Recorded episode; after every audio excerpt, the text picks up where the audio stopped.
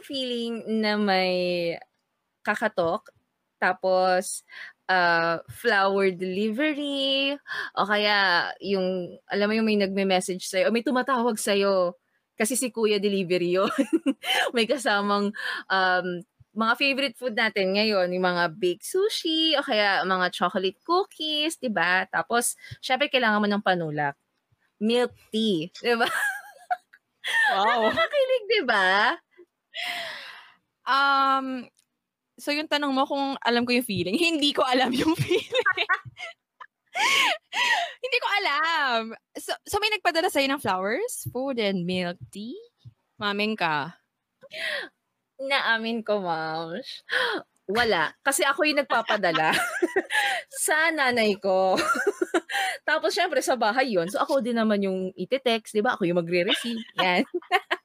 Tapos, syempre, yung food, di, kami-kami lang rin naman yung kakain. So, ayun, wala lang. Parang, minsan, minsan, no, parang iniisip ko, sana naman.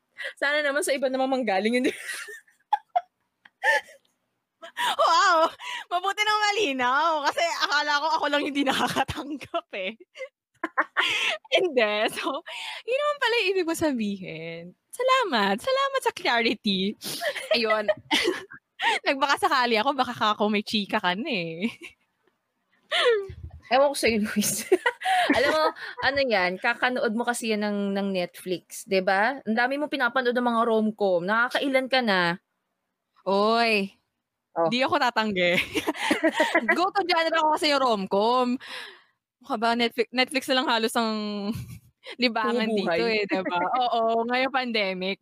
Siyempre, nag-iisa ka lang. Hindi mo na, ang mga kasama ko lang dito, sila-sila lang din yung kasama ko for the whole 10 months.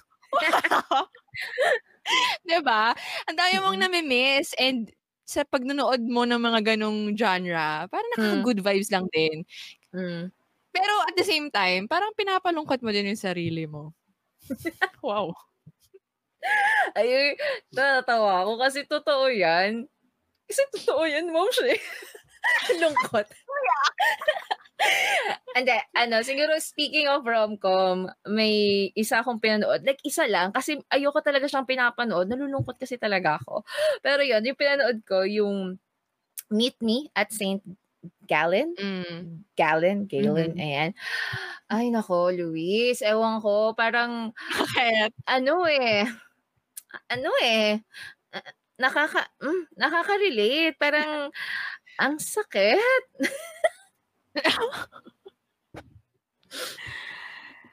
Masakit? Anyari? Masakit. Masakit siya kasi ganito, alam mo ba?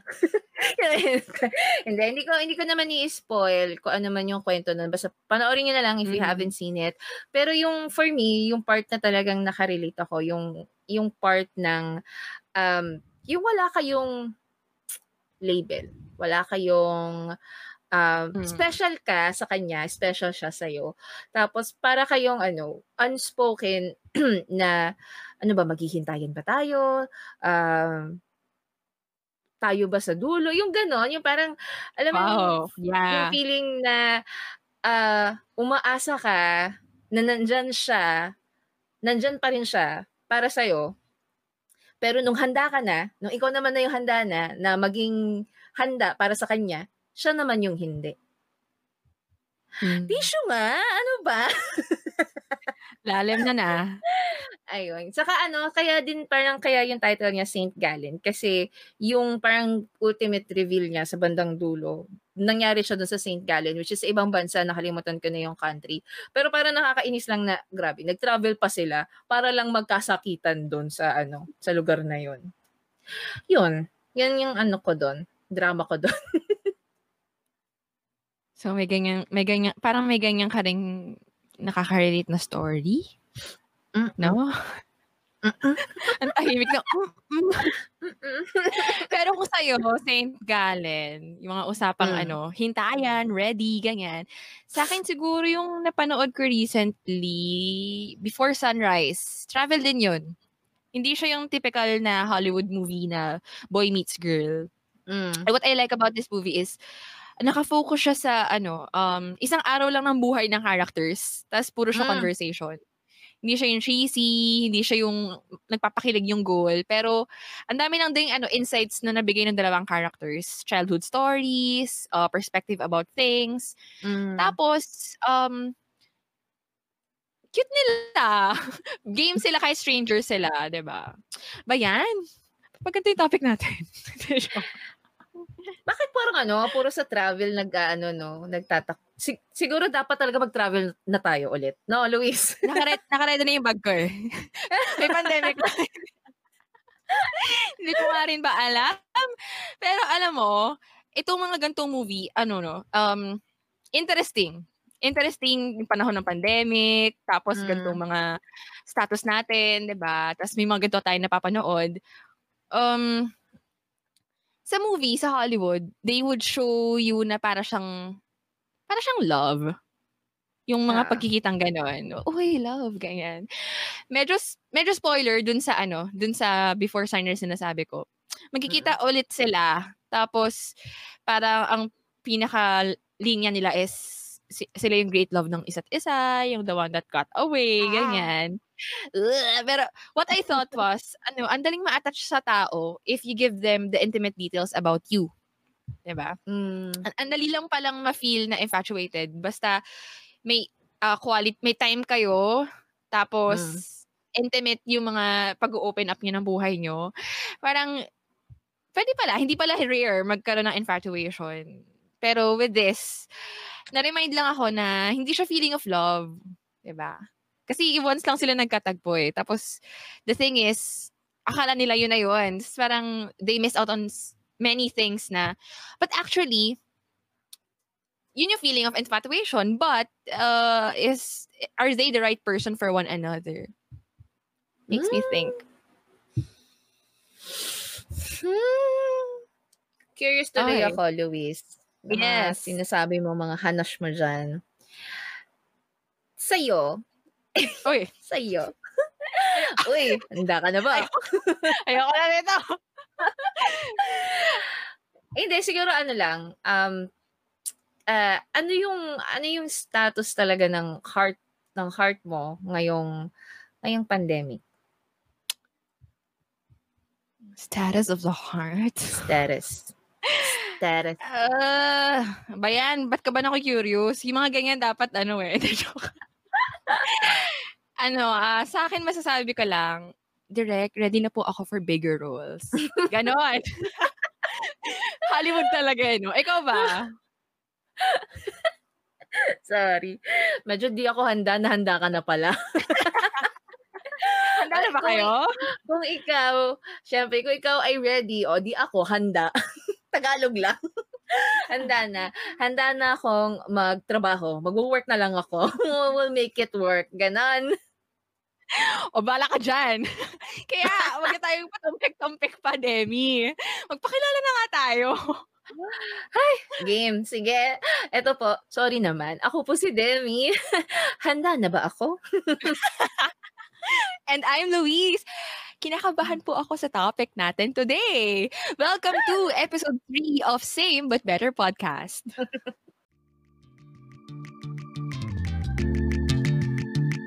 You are listening to Same But Better Podcast, where we examine what the world calls good about career, romance, pop culture, and anything under the sun. We are no experts, but we deal with things you most probably are dealing with too. As we go through life, let's see how everyday can be same but better through the lens of Christ's love.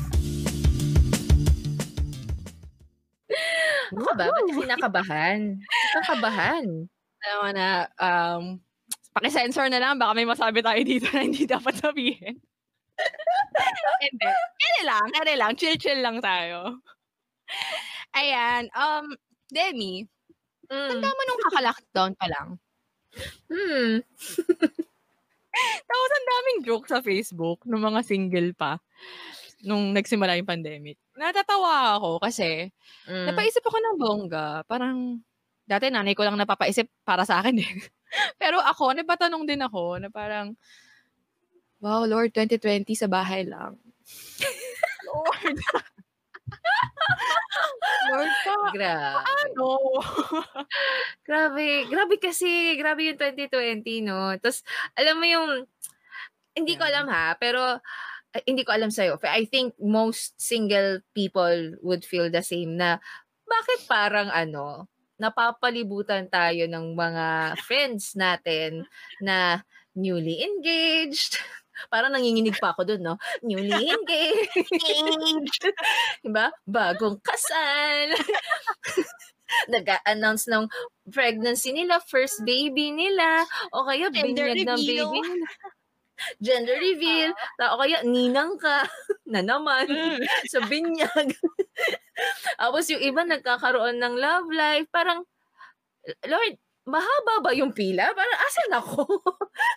asan yung akin dito? Ba't parang, di, ganito pa rin tayo? Totoo, pero gets ko yung ganyang feeling although happy tayo for them ah. Happy, ta- happy tayo sa kanila. Wala tayong mm-hmm. bad and we don't feel anything against them.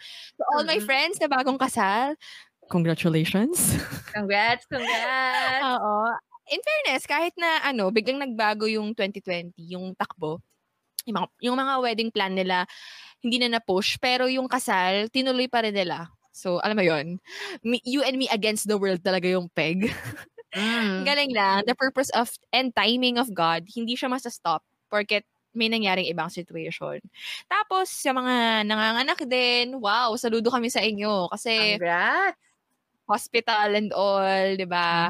Ang dami lang din preparation. So, keep fighting. We're happy for you na uh, yung mga milestone ninyo is tuloy-tuloy pa rin, di ba? Oo.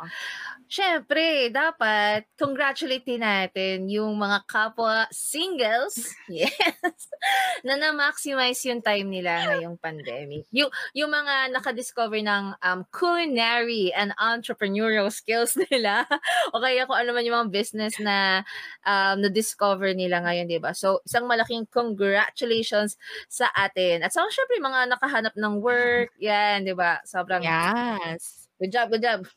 Ako na lang. Yung mga naka- good, job, good job. Yung mga nakagawa ng dalgo na masaya kami para sa achievement. Oy, nakaka-proud talaga. Hirap kayang gawin ng dalgona. Uh, wow. Oo, yun, di ba? So, yung iba, ang achievement nila, baby, kasal, tayo, dalgona. Oy, celebrate small wins. Celebrate pa rin natin. yes. Pero ano, hindi naman natin i-disregard. We feel the pressure I mean, hmm. kapag single ka, tapos yung mga kasabayan mo, like, napapaligiran ka ng mga taong nagsiselebrate ng kung ano-anong um, new stages in their lives, mm. relationship, you will feel pressure. Akala ko dati, exempted ako eh. Akala ko may gift ako ng, uy, hindi ako nakakanda wow. ng ganyan regards love life. Oo, yeah. feeling, feeling strong. Ganyan. ako yung tipo, ako yung tipo na ganun, feeling strong, hindi ako pala isip about love life. Mm. Pero alam mo yun, may gagawin at gagawin talaga si Lord para magkaroon ka ng desire for that. Oo. Alam mo din, um, tarang talking about singlehood, itong stage or yung season na to, there's something about it that also affects the way the way we see ourselves. The way you see yeah. yourself, 'di ba? Hindi ko alam kung makaka-relate ka, Luis, pero may times hmm. na napapatanong na rin ako, like, seryosong tanong ah, hindi siya yung joke lang. Parang seryosong tanong lang din sa sarili mo na, yeah. may mali ba talaga sa akin? may mali ba akong ginagawa? Para meron ba akong dapat gayahin? Di ba?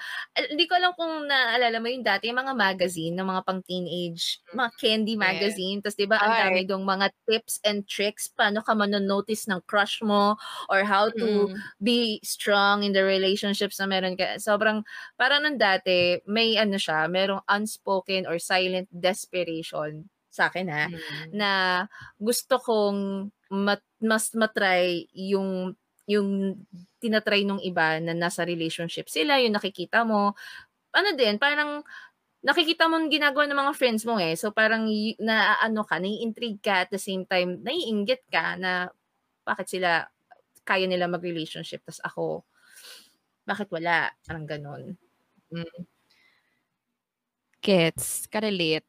Parang isipin mo, dahil to sa pimple na to eh. Kung mawala sa pimple na to, ma-attract. Mag- nagiging mababaw na yung tingin natin dun sa ano, sa, mm. sa pag, pag, pagkakare, pagkakaroon ng relationship. Some even get to the point of looking down sa sarili nila. Thinking mm. na, ay, I'm not as beautiful or as kind as others. Yun nga, nagko-compare. Nako-question ah, natin yung worth and beauty natin as women. Mm-mm. Tapos, alam mo yon parang, actually, okay, okay ka naman. Pero, dahil wala, dahil nga may one thing na feeling mo na may, na may miss out mo, parang feeling mo hindi ka adequate, may kulang mm. sa akin. Kasi hindi ko pa nararanasan to eh. So, yun, medyo sad. Hmm. Saka ngayon, doon nag tumitindi yung desire natin for relationship. Kasi nasa bahay lang tayo. Wala tayong nakikilalang bago or nakakausap. Although, you might say na meron naman online. Pero trust me, iba pa rin yung online kasi ano siya eh, parang pag di mo na gusto yung person, madaling mag-shutdown ng phone, madaling mag-shutdown ng laptop, 'di ba? Pag wala na yung gadget, wala na rin yung kausap mo. Kasi nandun lang siya sa online. Iba pa rin yung may, may proximity, yung, yung kaharap mo. Alam mo yon yung sense of just being with people. Tapos, tapos sasabayan pa ng nanay mo. o kaya ng relative mo, tatanungin ka, di ba? Hoy, iha, bakit single ka pa rin? O kaya ang pinakamasaklap, no? Sila na rin yung magko-compare sa iyo na parang, "Hoy, si ganito kinasal na. Ikaw, kailan ka mag-aasawa?" Kung may nirereto po kayo, edi tapos na 'to. Ay, nako. Oo, minsan sila yung nagbibigay sa ng ano, ng reason to question yourself. Parang okay ka naman mm. minsan tapos bilang, "Bakit ganito?" Sakto, may time sa amin na pinag-uusapan ng mga kapatid ko yung relationship nila. Tapos yung nanay ko, di nakakita ng opening para tanungin ako mm. na, ikaw, wala pa bang naniligaw sa'yo? Ganyan, ganyan. Tapos alam mo yung ramdam mo, yung pagtataka niya. Tapos meron na siyang conclusions. Sasabihin niya, eh siguro nai-intimidate sila sa'yo. Uh, ganyan, ganyan. Ka kasi, ganito ka kasi. Tapos, mm. Sa akin lang talaga yung mali. Hindi mo pwede sa, sa sitwasyon, sa timing, 'di ba? Tapos, ayun, yun nga may pressure kapag sunod-sunod na nagtatanong. Minsan you you want you want to be assured na oh, buo ako, ganyan, buo ako as a woman. Pero with these people, mind, giving you a mindset na, ay, may mali sa'yo, walang, walang may gusto sa'yo. Parang nakaka-pressure, nakaka-change siya ng paningin sa sarili. Oo. Do you feel any pressure right now, Louise? I don't know. I don't know it's happening. I I believe na we all have to go through it, especially with age, no? Kasi it's a phase yeah. eh. It's a phase na we all have to go through. Para siyang um, precious diamonds or or stones, 'di ba? Hindi naman siya nagiging precious or nagiging mamahalin without pressure. 'Di ba? So, yeah. hopefully yung moment ng pressure wow. natin, nakakainis man siya na parang ay nakaka yeah. parang you look around na pressure ka, parang isipin mo, you're a diamond. Yes, going through the pressure. Taray. Nai naisingit ko Uh-oh. pa 'yon. Pero 'yon, mai-share ko lang kasi nagkaroon ako ng ano eh, um moment. I had a moment na um nagising ako and then pagkagising ko, I felt really lonely. Hindi siya depressed na lonely ha. Yung pagka-lonely ko, sana may boyfriend ako, kinda lonely. Gano. yung parang, sana may nagpapadeliver sa akin ng food, na hindi ako yung nagbayad. Ganyan. parang, parang ano lang, naging ano ako, hopeful, parang longing, ganyan. And then, na-realize ko doon, the pressure now is from me. Kasi 'di ba, yung tulad yung sa mommy mo, 'di ba, siya yung nagtatanong, 'di ba? Ngayon parang mm. ako na mismo, parang bakit wala pa rin akong um relationship? Bakit ganon? So ayun, and I, I start to think na um baka may kailangan akong gawin. Baka may baka is there something I have to change? Baka um bakit parang yung sabi mo kanina eh, yung sa pagko-compare, hindi kasi natin siya, hindi kasi siya magandang gawin kasi you start to to find faults na bakit siya, yeah. eh, ganito nga siya, nagkaroon siya ng ganito, 'di ba? So yun, parang yun yung moment na this pandemic has brought upon us, no? At least for me. Pero, pero ano na, okay na ako ngayon. Okay, gumigising na akong masaya. Okay na po ako. Abuti naman. Totoo yun. Um, tayo minsan pinapressure, parang na, yung nagsastutter na ako. Hindi. Napapressure na ata ako. Hindi, joke. pressure is from ourselves, diba? And mapaisip tayo, bakit ba ako? Ganyan-ganyan. Sila meron na. Pandemic hits. Mapapafocus tayo hmm. sa paligid natin. Negative things about being single. Tapos matatanim sa isip natin na masyado kasi atang strong yung personality mo, ganyan. O kaya naman, hindi kasi ako nag-aayos dati, parang lalabas. Ngayon tuloy na, wala na akong chance lumabas. Wala na, it's too late. Wow. parang nangyayari, di ba? Kasalanan mo lahat. And yung iba naman mm-hmm. sa lalaki, torpe kasi ako masyado, or mahina dumiskarte. You know what? Buti na lang, nakakatakbo tayo kay Lord para mm-hmm. i-remind tayo of our worth and beauty. Yes. Yes. Kaya nakakagising na ako ng maganda ngayon. Bumalik ako kay Lord eh. Hindi. Yung struggle kasi, it's really hard. But, we can always find a way to make our season ng singlehood better. Hindi hmm. hindi better na online app for dating to find our Mr. Right. Pero kumbaga what me and Luis would want to um share is a better perspective about our singlehood. So we say 'di ba na singlehood nga daw is, is a gift and yes. you may even be surprised na ang state that statement actually came from the Bible. hindi siya hindi siya nanggaling sa somewhere na other author. It's really in the Bible, Bible, 'di ba? And yun, parang one of the main benefits ng singlehood talaga is having the time for yourself. Being able to discover yung talents mo, yung unique self mo, um, pursuing your career, achieving your goals. Diba? Parang this season of, of our singlehood, as we wait, diba, ang dami pala nating pwedeng gawin. And one of that then is, you know, finding ways to to serve others better. Yes. That's right. Nakalimutan nakakalimutan 'yun madalas na singlehood is a gift. Feeling natin kasi alam mo 'yon, single being a single is pro, is a problem. Mm. Parang uy single ka lumayo tayo diyan baka maging single din tayo. Ah, wala virus? akong ano single virus. oh, especially ngayon limited na yung social activities natin. May feeling of panic Wait lang, hmm. paano kung tumagal pa to ng 3 years or 2 years? Parang, eh, mababaliw ako ng, na, hmm. ganito pa rin. diba? So, natutulak tayo not to trust God sa plan niya at sa timing niya. Kaya we take matters on our own hands. Tayo lang din actually yung nagkukos ng pain sa love stories natin. Hmm, gusto ko yung tayo ang nagkukos ng pain sa love story natin. Nakaka ah, guilty, guilty po. Ayun. Saka ano din, nakaka-frustrate din kasi alam mo minsan yung tulad ko, 'di ba nung nagising ako, juwang-juwa na ako dai. 'Di ba? Tapos sa sa inip natin, 'di ba madalas um binabato natin kay God yung impatience natin na parang mm. we tend to think na bakit ang damot ni Lord? Bakit bakit may ne-withhold niya? Sige nga, kung ang kung ang family naman is a gift, 'di ba? Or our, our future husband is a gift, pati na lang niya ibigay? Pati na niya ibigay ngayon, 'di ba? Pero pero sabi naman din kasi sa Bible, God gives good gifts. Sa Matthew 7 verse 11, sana di natin makalimutan, hmm. no? 7-Eleven. 7-Eleven. Convenience na yan, di ba? Convenience store.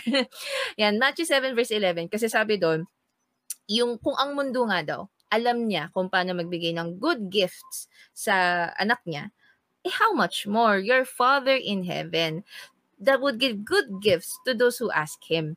So, si mm-hmm. Lord, gift giver siya. Pero, eto na, hindi siya genie. Hindi siya Make-A-Wish Foundation. Pero gift giver siya. So, yung God gives gifts that are good for us because He's mm-hmm. above us. So, kumbaga, he knows you better. So, so kahit na kunyari, ready na si Luis for bigger roles. Direct, oh. di ba? Ibibigay ni God yung para kay Luis when he sees na ready na talaga si Luis sa mata ni God. Kasi si God, yeah. hindi nga siya genie, 'di ba? Kumbaga, um he's not supposed to just grant wishes. 'Yon, kasi he's beyond what we ask eh. He knows us better. Ay. Totoo, bakit laging ang sisi kay God? Lagi. no?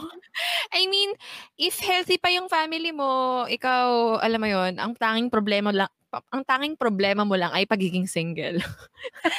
Actually, blessed ka. Kasi si God, mm. iniintindi nga lahat ng needs natin eh. Then, uh-uh. kung yung paggising mo, hindi nakakalimutan, yung pagkain mo, meron, ka, meron siyang pinaprovide every day, meron kang shelter, di ba? Mm. How much more na inaasikaso nga rin yung future partner mo. Hindi ipagdadamot ni Lord yun. Amo, totoo yan. Yes, I, I talagang ano, I, I agree dyan. Ano ba nung isang araw lang? Kailan ba yun? Para nung Wednesday. Nung isang araw. Nung isang ano? araw. Nung isang araw. Nagising ako for work. So malamang, magising ako, di ba? Tapos mm. napapikit ako. Tapos nagising ako ulit. 10 minutes na lang late na ako. Hey ko, Lord, thank you. thank you sa pagising ulit. delikadong malit.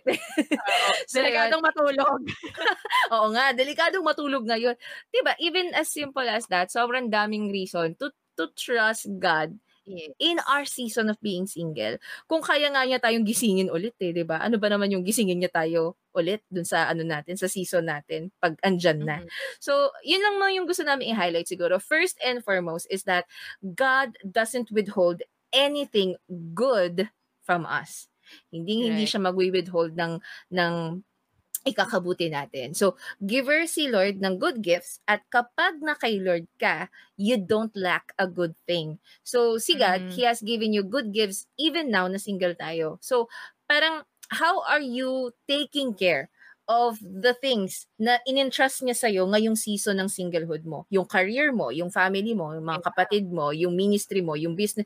ba? How will he expand you, yung field mo kung hindi ka pala nagiging fruitful dun sa binigay niya sa'yo ngayon. No? Right. Couldn't agree more. Uh, to add, you won't be happy being married if you are not happy being single. Mm. so, kung ano yung mga issues na hindi mo ino-overcome ngayong single ka, Mm. Dadalhin at dadalhin mo yan sa relationship or even sa marriage mo someday. So actually, it's a blessing na you have that opportunity from God to, ano ba yun, deal with your issues na pwede mong i-lift up sa kanya, di ba? Insecurity, loneliness, anxiety. Hindi boyfriend or asawa yung magsusolve niyan. Hindi hindi sila yung pag-asa mo sa buhay. Hindi ba? Ah, gumising ka. Hindi. So don't expect this person to come into your life and fix you. Kasi mm. walang makakag- walang ibang makakagawa niyan kung hindi si God. And si God, He doesn't withhold anything good from us. Diba? Mm. We should really take this time. This time is good kasi we can know ourselves better by drawing nearer to Him. Ang sarap kaya sa feeling na buo tayo kay Lord when we meet our partner. Hindi yung oh. we met our partner na you complete me, na ikaw lang, yung buhay ko meaningless kapag wala ka. Ang sarap kaya na hindi, hindi depende dun sa tao na yon yung happiness mo. Pero dependent pa rin kay God. ba diba? Mm Totoo yan. Saka, I mean, kung babalikan ko lang yung sinabi mo na yung you complete me, yung you look at other people as if sila yung bubuo sa'yo, paano pag naubos mm. sila? Diba? Mauubos ka din. Or the other way around, other people see you as someone na magko-complete sa kanila. So, yeah ay, grabe Luis, na, na, na, nakuha mo siya. so, si, si Paul, yan na naman tayo kay Paul, ang dami kasi sinulat ni Paul eh. So, si Apostle Paul, sa 1 Corinthians chapter 7, verse 34 to 35, may sinabi siya doon about the unmarried. Tayo yon mm. Tayo yan, yung mga Ako unmarried. Sabi niya doon, fill yourselves with things na magbibigay ng glory kay God fill yourselves with things na magbibigay ng glory kay God. Yan lang din naman yung tumatak sa akin recently. Parang may quote na sabi, a woman's heart should be so hidden in God that a man has to seek Him, si Lord, just to find her. So, Uh, Grabe no. Would you wouldn't you want the yung future husband natin, future partner natin, nahanap niya tayo through the heart of God. And you can only know real love when you know the real God. Yun yun eh. Ganda. Sige, tapusin na natin to. Thank, Thank you. Thank you for tonight. o yun Sige, ba? Siyempre, mara- marami pa tayong pwedeng masabi. So, um, there's so many reasons kung bakit mapagkakatiwalaan natin si God sa ating season of singleness. So, may alam alam ko may sasabihin ka pa, Luis. Kaya nga. So, the reason to trust God, uh, first na reason natin is because He is a giver of good gifts. Mm. So, nalaman na natin yun na even in our season of singleness, it's a good gift. Alam niya what's best for us now. So, Mm-mm. second point that I would like uh, to share, ba't ako, na, ba't ako nag-stutter? to share is we can trust Lord because He has purpose for relationships. Mm. Ito yung nag-speak sa akin actually at this time. Pwedeng sa simpleng kakanood natin ng K-drama, rom-com, Hollywood movies, sa kakabasa ng mga novels, di ba? Pwed, pwedeng mabago pala yung tingin natin, yung perspective natin about getting into a relationship pwede palang mawala yung paningin natin sa relationship kasi yung purpose ni God, wala na sa eksena. Bakit? Kasi Hollywood labels infatuation as love. Na sobrang mali. Yung kilig, butterflies in the stomach, kapag lagi siya yung nasa isip mo, ah, this must be love. Attracted ka sa kanya. ba diba? Sa Hollywood, basta may kilig, may infatuation, yun na daw yun. Love na daw yun which is totally wrong. Kasi infatuation is different from from love. Hmm. And may concept din ng ano ah, ng soulmate, 'di ba, na hmm. um parang itong mga nakikita natin, uh, napapanood natin, yung pinapakita ng mundo, tayo tuloy, especially women, masyado tayong nahuhumaling dun sa idea na uh, may isang nilaan si God para sa atin. Hindi naman mali yun, pero ano tayo eh, parang mystified about it, di ba? So, ang nangyayari, inaasa natin siya sa destiny, sa universe, the stars, and the galaxy, ganon. Di ba? How does that shape us? We become unintentional eh, sorry, we become uh, sorry, instead na hindi instead na maging intentional tayo, we become passive about finding our partner. Parang we leave it to fate o kaya uh, alam mo yung nagiging hopeless romantic tayo. Yan, nagkakaroon tayo ng mga unrealistic standards and expectations mm-hmm. dun sa love story na gusto mo mangyari. Na um, we dismiss certain people kasi ay hindi kasi hindi yan yung gusto ko o hindi kasi ganito yung love story na nai-imagine mo, 'di ba? So I mean, saan naman tayo makakahanap ng Prince Charming sa real world ngayon? Hindi naman namin sinasabi na kailangan may kabayo at saka may abs, guwapo, saka syempre mayaman. Kasi Prince nga, di ba? Maging practical lang, di ba? Pero ngayon, wala naman tayong, kumbaga, yung mundo ng pelikula is it's there, it's not here in in real life. So, it's only in those films. And so, uh, ano lang, parang it conditions us on how we perceive love in real life tuloy. So it affects din yung relationships natin, no? Totoo. Tapos ano, alam mo 'yon, um dahil unrealistic yung standard mo, hindi imposible makahanap ng ganun tao. Parang you're you're asking for something that's impossible. Mm-mm. Tapos ang nangyayari, na-fall in love ka dun sa standard mo kaysa dun sa actual na tao. Oh. For example, may oh. click naman kayo, may, alam mo yon parang may, nakikita mo naman na love niya naman si God, everything else, um, okay din yung, ano niya, yung personality niya, match naman kayo. Pero dahil nag-focus ka sa standard mo, ay hindi siya yon kasi hindi siya, hindi siya mayaman. Something like that. Wala siyang Hindi na-check yung checklist ko. Oo. May kulang. So, yun yung nagiging idol natin, yung idea Oo. natin of a partner. Kaysa mm. yung you're there in the moment, seeing them as they are, flaws and alam mo yon um, flaws and yung mga good things about them combined. Kasi tayo, ang gusto lang natin makita yung good things lang. Mm-hmm. Which is, no, si, si God nga, mahal tayo kahit puro tayo mali eh. puro tayo right. flaws eh. Tayo pa kaya, we're aspiring for perfection na hindi naman nag exist ba diba? Kaya nga sabi, di ba, do not conform to the patterns of the world. The world. May iba ako. Ha? From fairy tales, punta naman tayo sa ano, sa childhood natin na mga laro. Naglalaro ka ba ng flames nung bata ka? Oo naman. Oh, 'di ba 'yan yung ano, um, yung pangalan ng crush mo at pangalan mo yeah. tapos ma-match-match mo siya ganyan. Para makita mo kung ano, uh, ano yung ano yung status niyo or compatible ba kayo according dun sa meaning nung nung flames. So, 'di ba yung F ano siya, friends, uh, hmm. L lovers, A affection, yung M, marriage. Tapos yung E, Eldemera, hindi, joke. Engage. Tama ba yun? Tapos yung S, siblings, di ba? So, alam mo yung, alam mo yung lagi mo siyang ginagawa, paulit-ulit, kahit alam mo naman yung sagot, kasi di naman magbabago yun, di ba? Pag finormula-formula mo na siya. So, every, every grade ko, gagawin mo siya dun sa same crush mo. Bakit ba?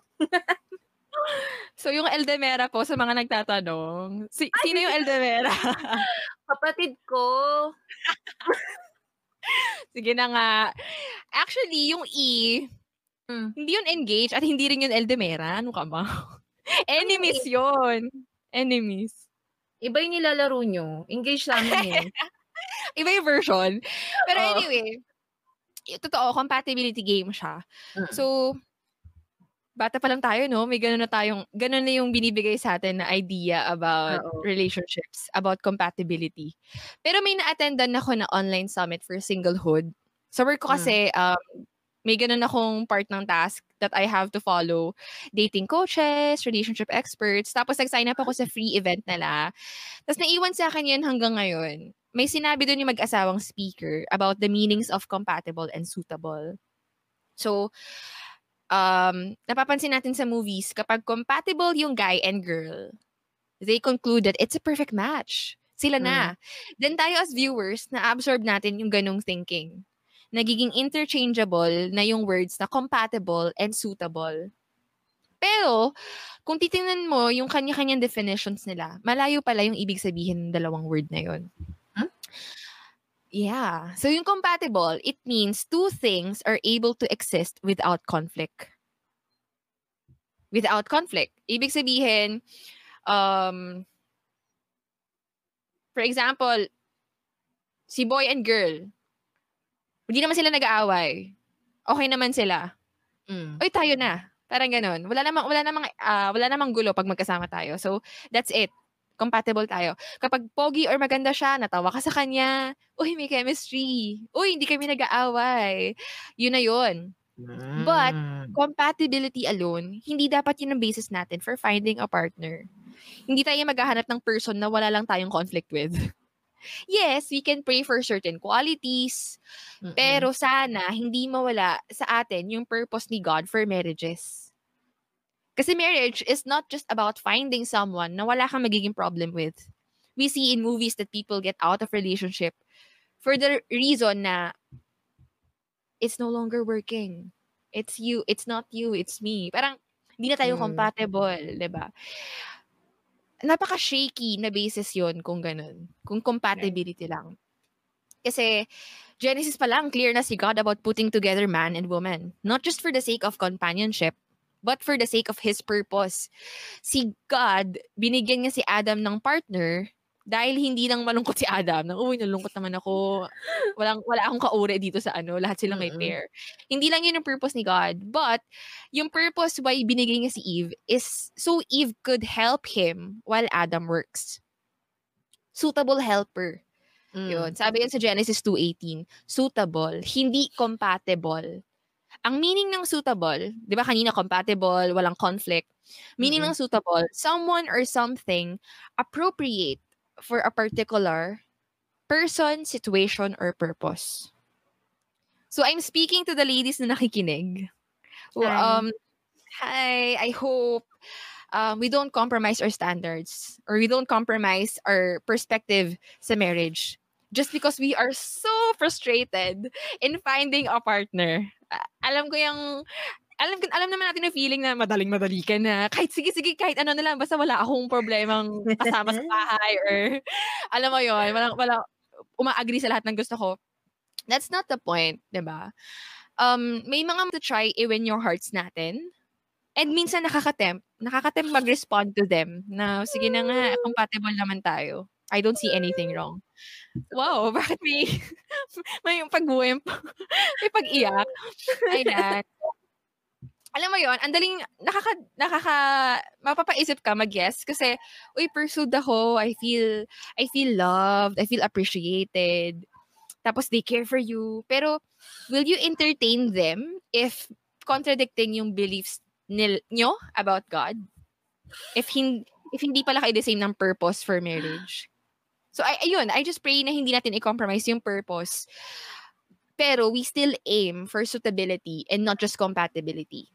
Mm. Kasi kapag compatible, wala lang. For the sake lang na makapag, magkaroon kayo ng relationship. Pero kapag suitable, you're doing that for a mission. Something greater sa inyong dalawa. Yung reason why you you choose one another. Mm. Ang saya rin kayang mamili ng piliin ka ng tao not because desperate sila. Not because Uh-oh. ikaw na lang yung choice. Pero dahil alam niyang makakatulong kayo, pareho kayong pareho kayo napupuntahan, which is God. 'Di ba?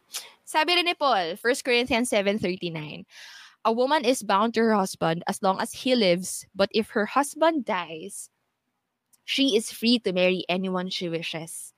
But he must belong to the Lord. Although ito, ina-address to ni Paul for widows mm. or yung mga ano na, byuda, in-emphasize, gusto ko lang i-emphasize dito na sinabi nga dito, you can marry anyone you wish, but that person must belong to the Lord. Hindi niya sinabi na dapat may kotse, dapat may yaman, dapat pogi, dapat may abs. Walang sinabing ganun si Paul.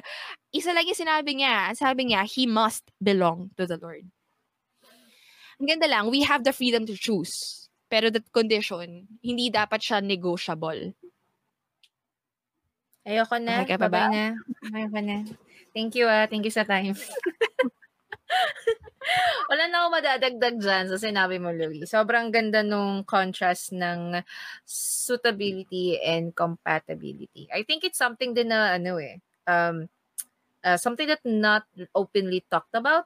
No, kasi madalas mm-hmm. we talk um, pag, pag mga mapapansin mo sa mga friends natin when we talk about relationships that they've had, 'di ba? Ito kasi ginawa niya, hindi nag-workout, so ayoko na, 'di ba? Parang it's more on yun nga, yung compatibility instead of the suitability. And yes, in that relationship, parang it's mostly ano yung nag-work, ano yung hindi. Pero parang hindi na natin na hindi na napag-usapan yung um asan yung ano yung purpose ni God.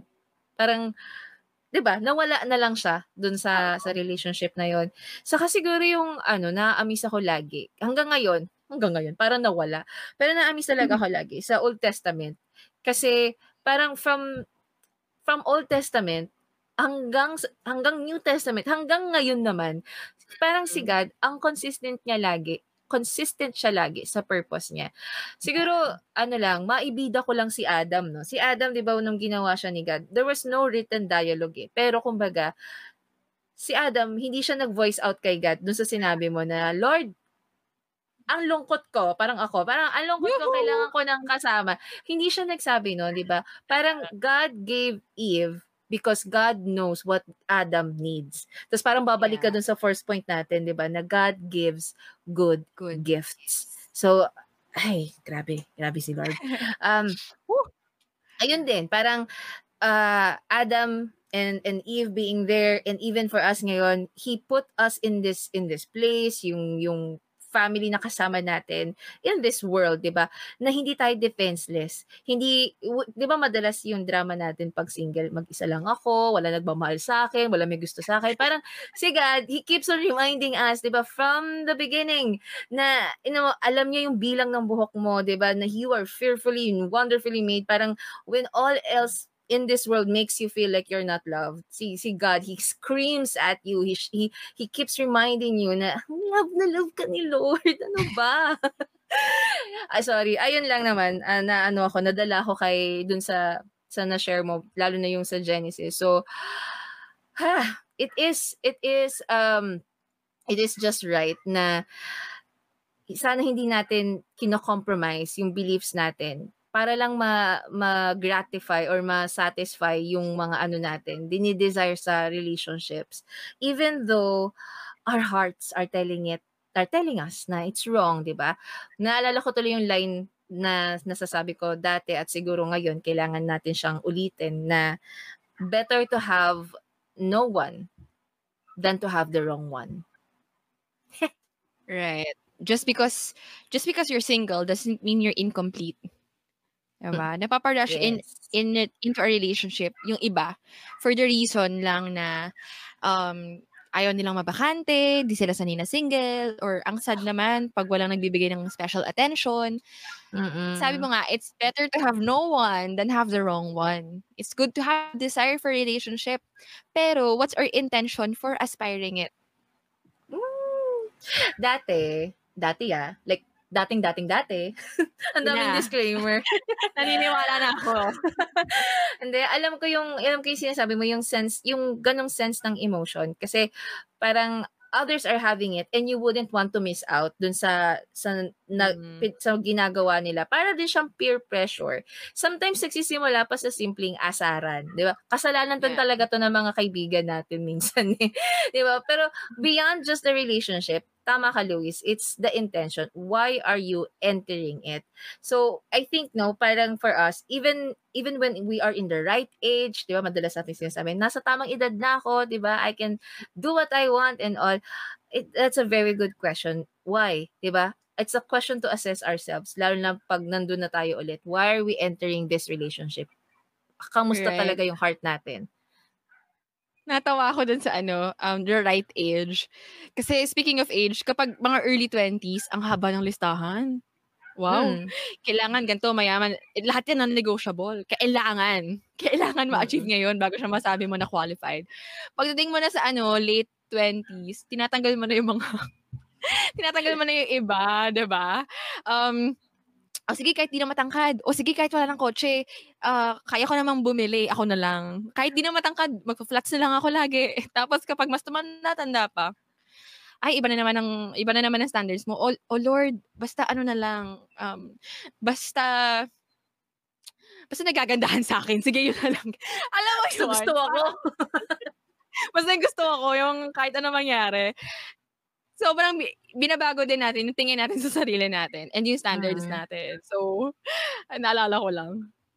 May ano din, I think nung dati, we can all relate naman, may mga listahan talaga tayo ng ideal, our, our ideal man. Even our ideal wedding. Ah, 'di ba? Grabe na tayo mag-plan. At ang mas masak, ito yung mas matindi, 'di ba? May plano ka na rin do sa future family nyo. Ilan yung gusto mong anak, ano yung magiging pangalan nila. And Oo. ano lang, parang um habang as as years go by, no, nagiging mas realistic lang din yung listahan na yan hanggang sa hopefully ngayon yung list natin when we look at it, sana nandiyan na yung ano, andyan na yung pangalan ni Lord. Kasi yun yung mas importante na kasama sa listahan kesa dun sa physical qualities ng isang partner sa buhay.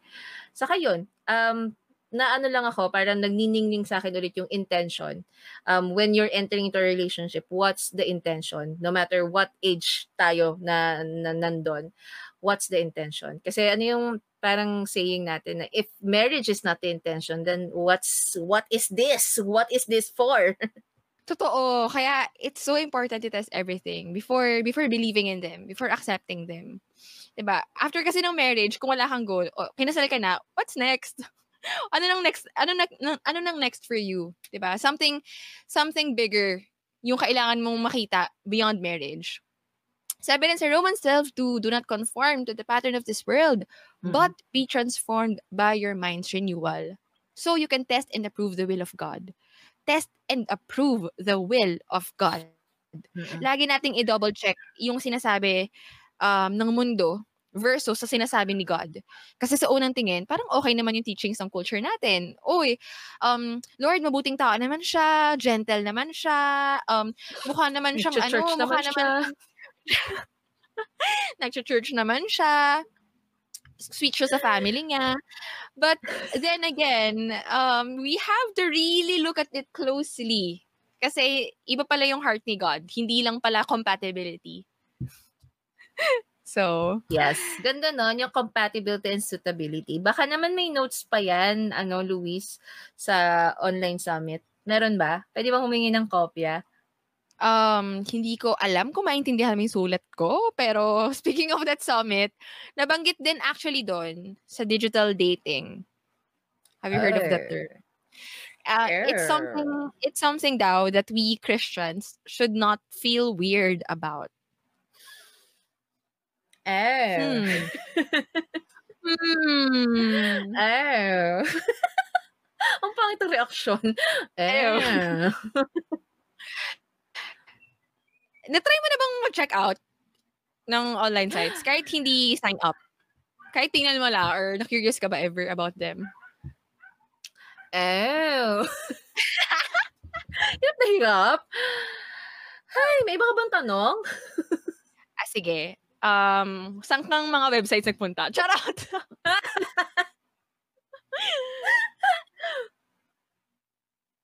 Sagutin ko ba?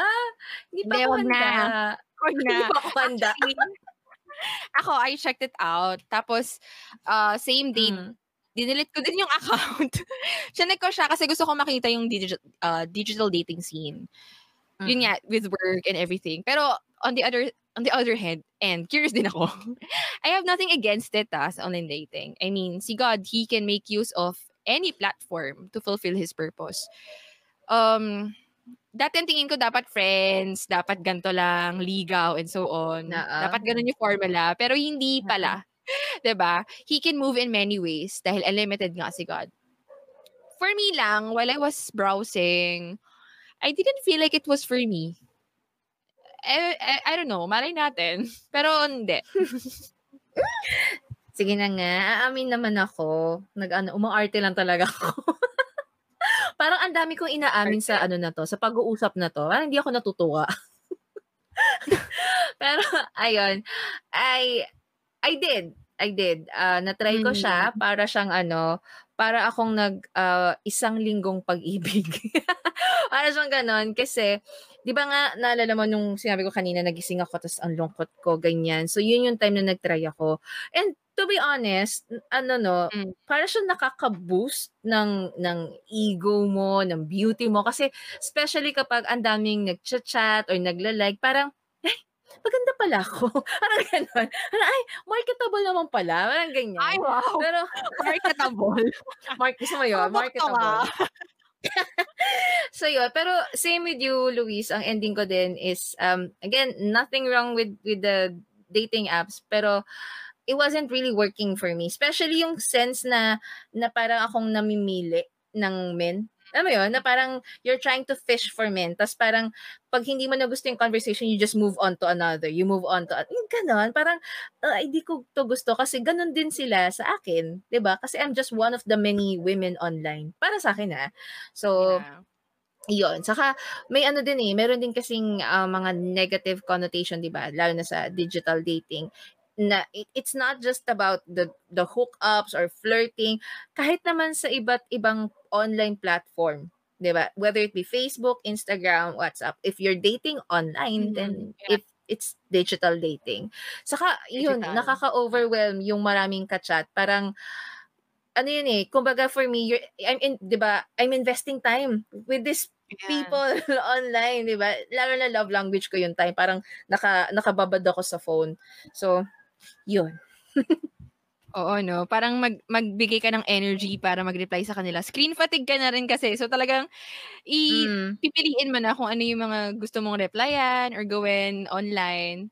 I, I get that. That's how we communicate kasi these days. And all these things, we really have to test and surrender to God. Talaga.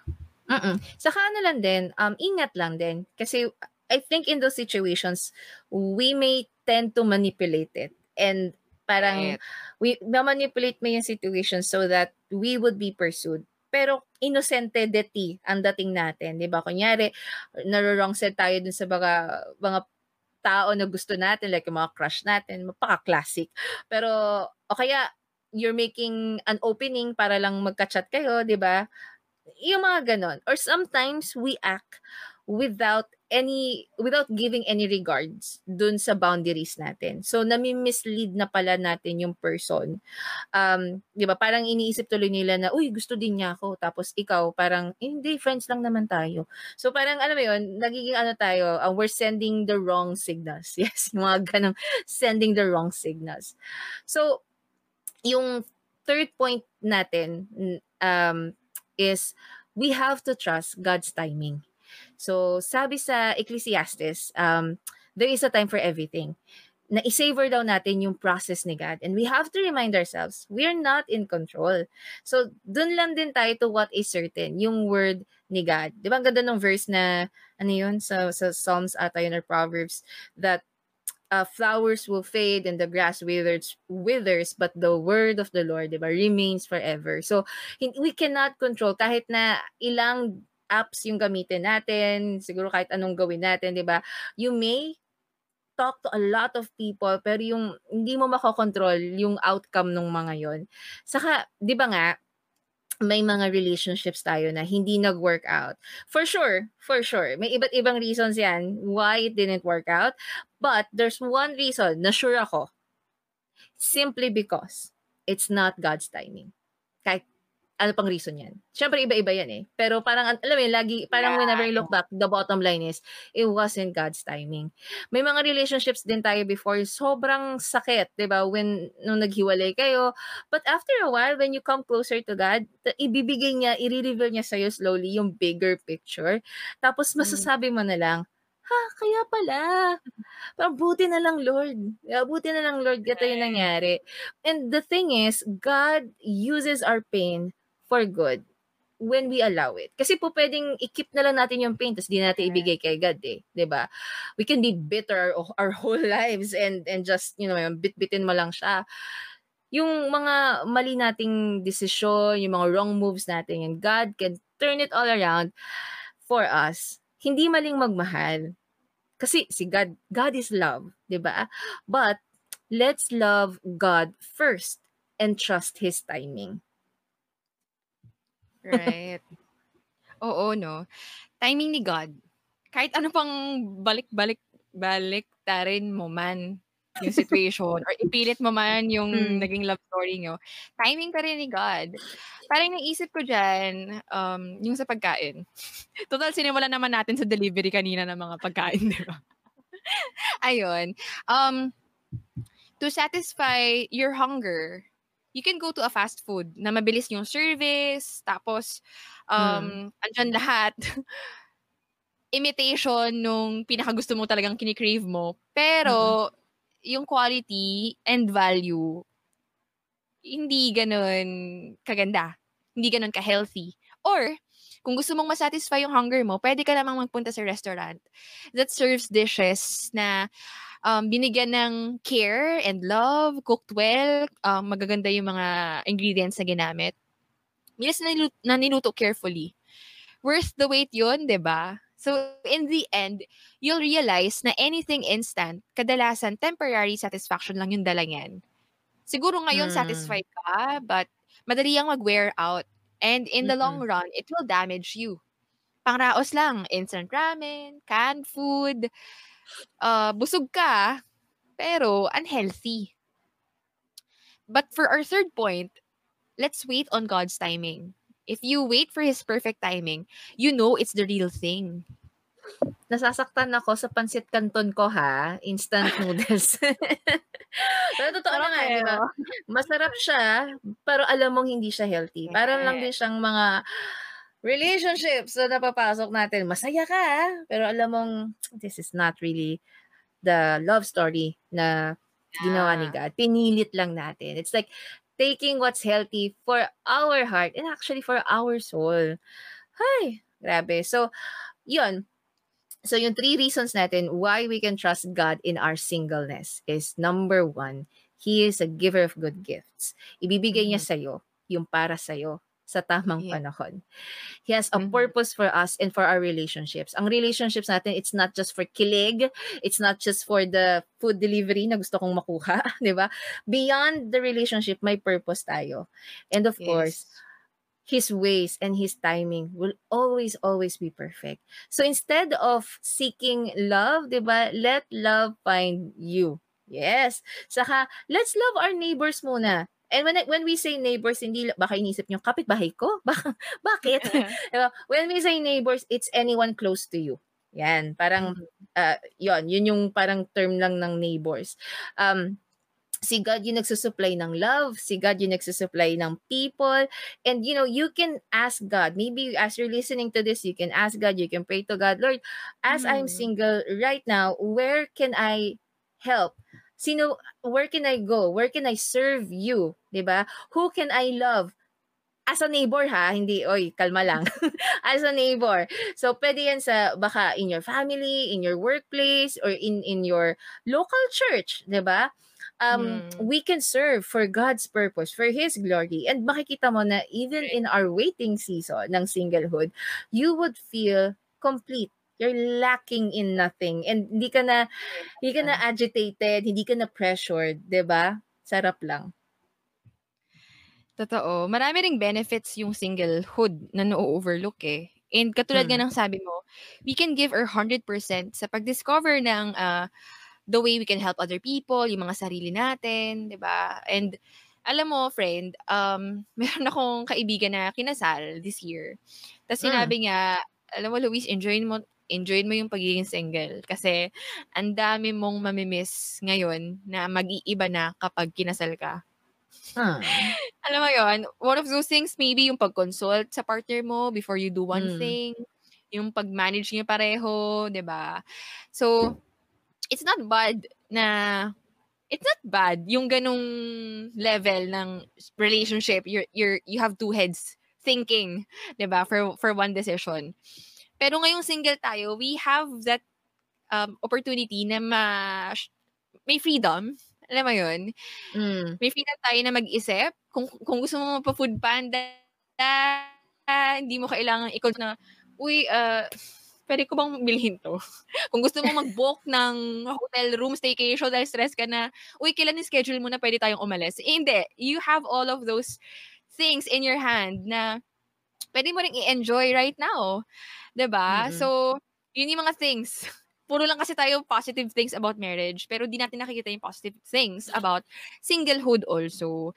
Pero, eh, um, yun lang, meron tayong kailangan pa rin matutunan at our singleness. Kaya pa rin tayo nasa gantong nasa gantong status, 'di ba? Mm. Hindi hindi tayo nag-exist lang. Hindi to hindi yes. to transition phase lang. So it's the time to know yourself better. Tayo, Demi, kaya natin nagawa tong podcast na to. Hindi mo to magagawa hindi natin to magagawa kung busy tayo sa kanya-kanya nating relationships. Alam mo 'yon. So wala tayong kalaban mag-schedule, wala tayong kalaban sa resources or alam mo yon sa time. We get to help our families also. Um kapag dahil single tayo, meron tayong freedom to help who we want to help. So, buti na lang. Mm, totoo. One thing na talagang I appreciate sa season na to is the time, yung oras talaga. Ang dami kasi talaga natin pwedeng gawin. And it, parang it makes you think din eh, how have I been using my season wisely? Mm-hmm. Ano ba mga ginagawa ko? Nakakailang nakakailang series na lang ba ako ng Netflix? Yun na lang ba talaga ang gagawin ko ngayong singlehood? Yun na lang papakilig sa'yo.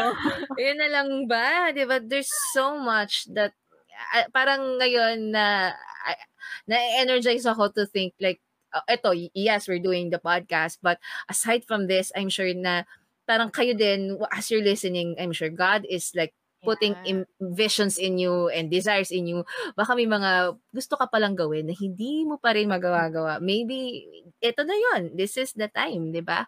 And one thing that I also see or yung nakikita ko na na-excite din ako is that for our um, marriage season, no, ma, kumbaga, pag well-enjoyed na natin yung singlehood, pagdating dun sa marriage season, hindi man, hindi naman talaga siya perfect journey, but somehow, para kang, you're excited, you're ready, and you're equipped para dun yeah. sa journey na yon no?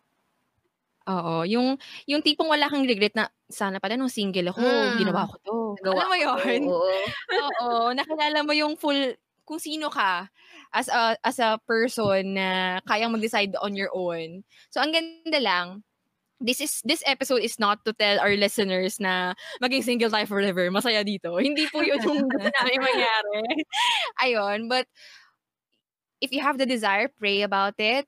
'di ba? If if God is telling you to act in faith, be open to people around you, to connect to people. Pero yes. um always have that purity in heart, always have that um, desire to worship God first and foremost, diba? So, ayun lang. As, um, itong mga napag-usapan natin, marami pa, marami pang reasons to wait uh, to, to wait on the season, to trust God. Kaya we invite you to read the Bible and learn more mm. things about what God is saying about our love lives. Our hope mm. is na-encourage sana kayo to stay hopeful even in our circumstances right now. Yes. As we continue to wait, yan, panghawakan natin yung promises ni Lord, the True. author and perfecter of our faith and our love life our love story, 'di ba? Let's trust God's timing, not ours. And we hope na you will learn about love not as seen on the screen but love as shared in God's word. So, yun, start start spreading the love in your local church, 'di ba? And if you're not yet yun. connected, kung curious kayo, parang saan ba tong church nila Demi and Luis? and then we will we will help you as we can, 'di ba? Kung nasang city man kayo, um feel free to just send us a private message and we'll get back to you. Yon. Listeners, ano ang ni-reveal sa inyo ni God ngayon? about your heart for relationship. We want to know, kaya go ahead and leave us a comment on our Facebook page. That's facebook.com slash same but better. Or if you're watching this episode from our YouTube channel, well, mag-usap tayo sa comment section. Nakaka-excite. Uh, we hope to see your responses soon. So maraming salamat. Talk soon and catch us again next Monday here at Same But Better Podcast. Bye. Bye.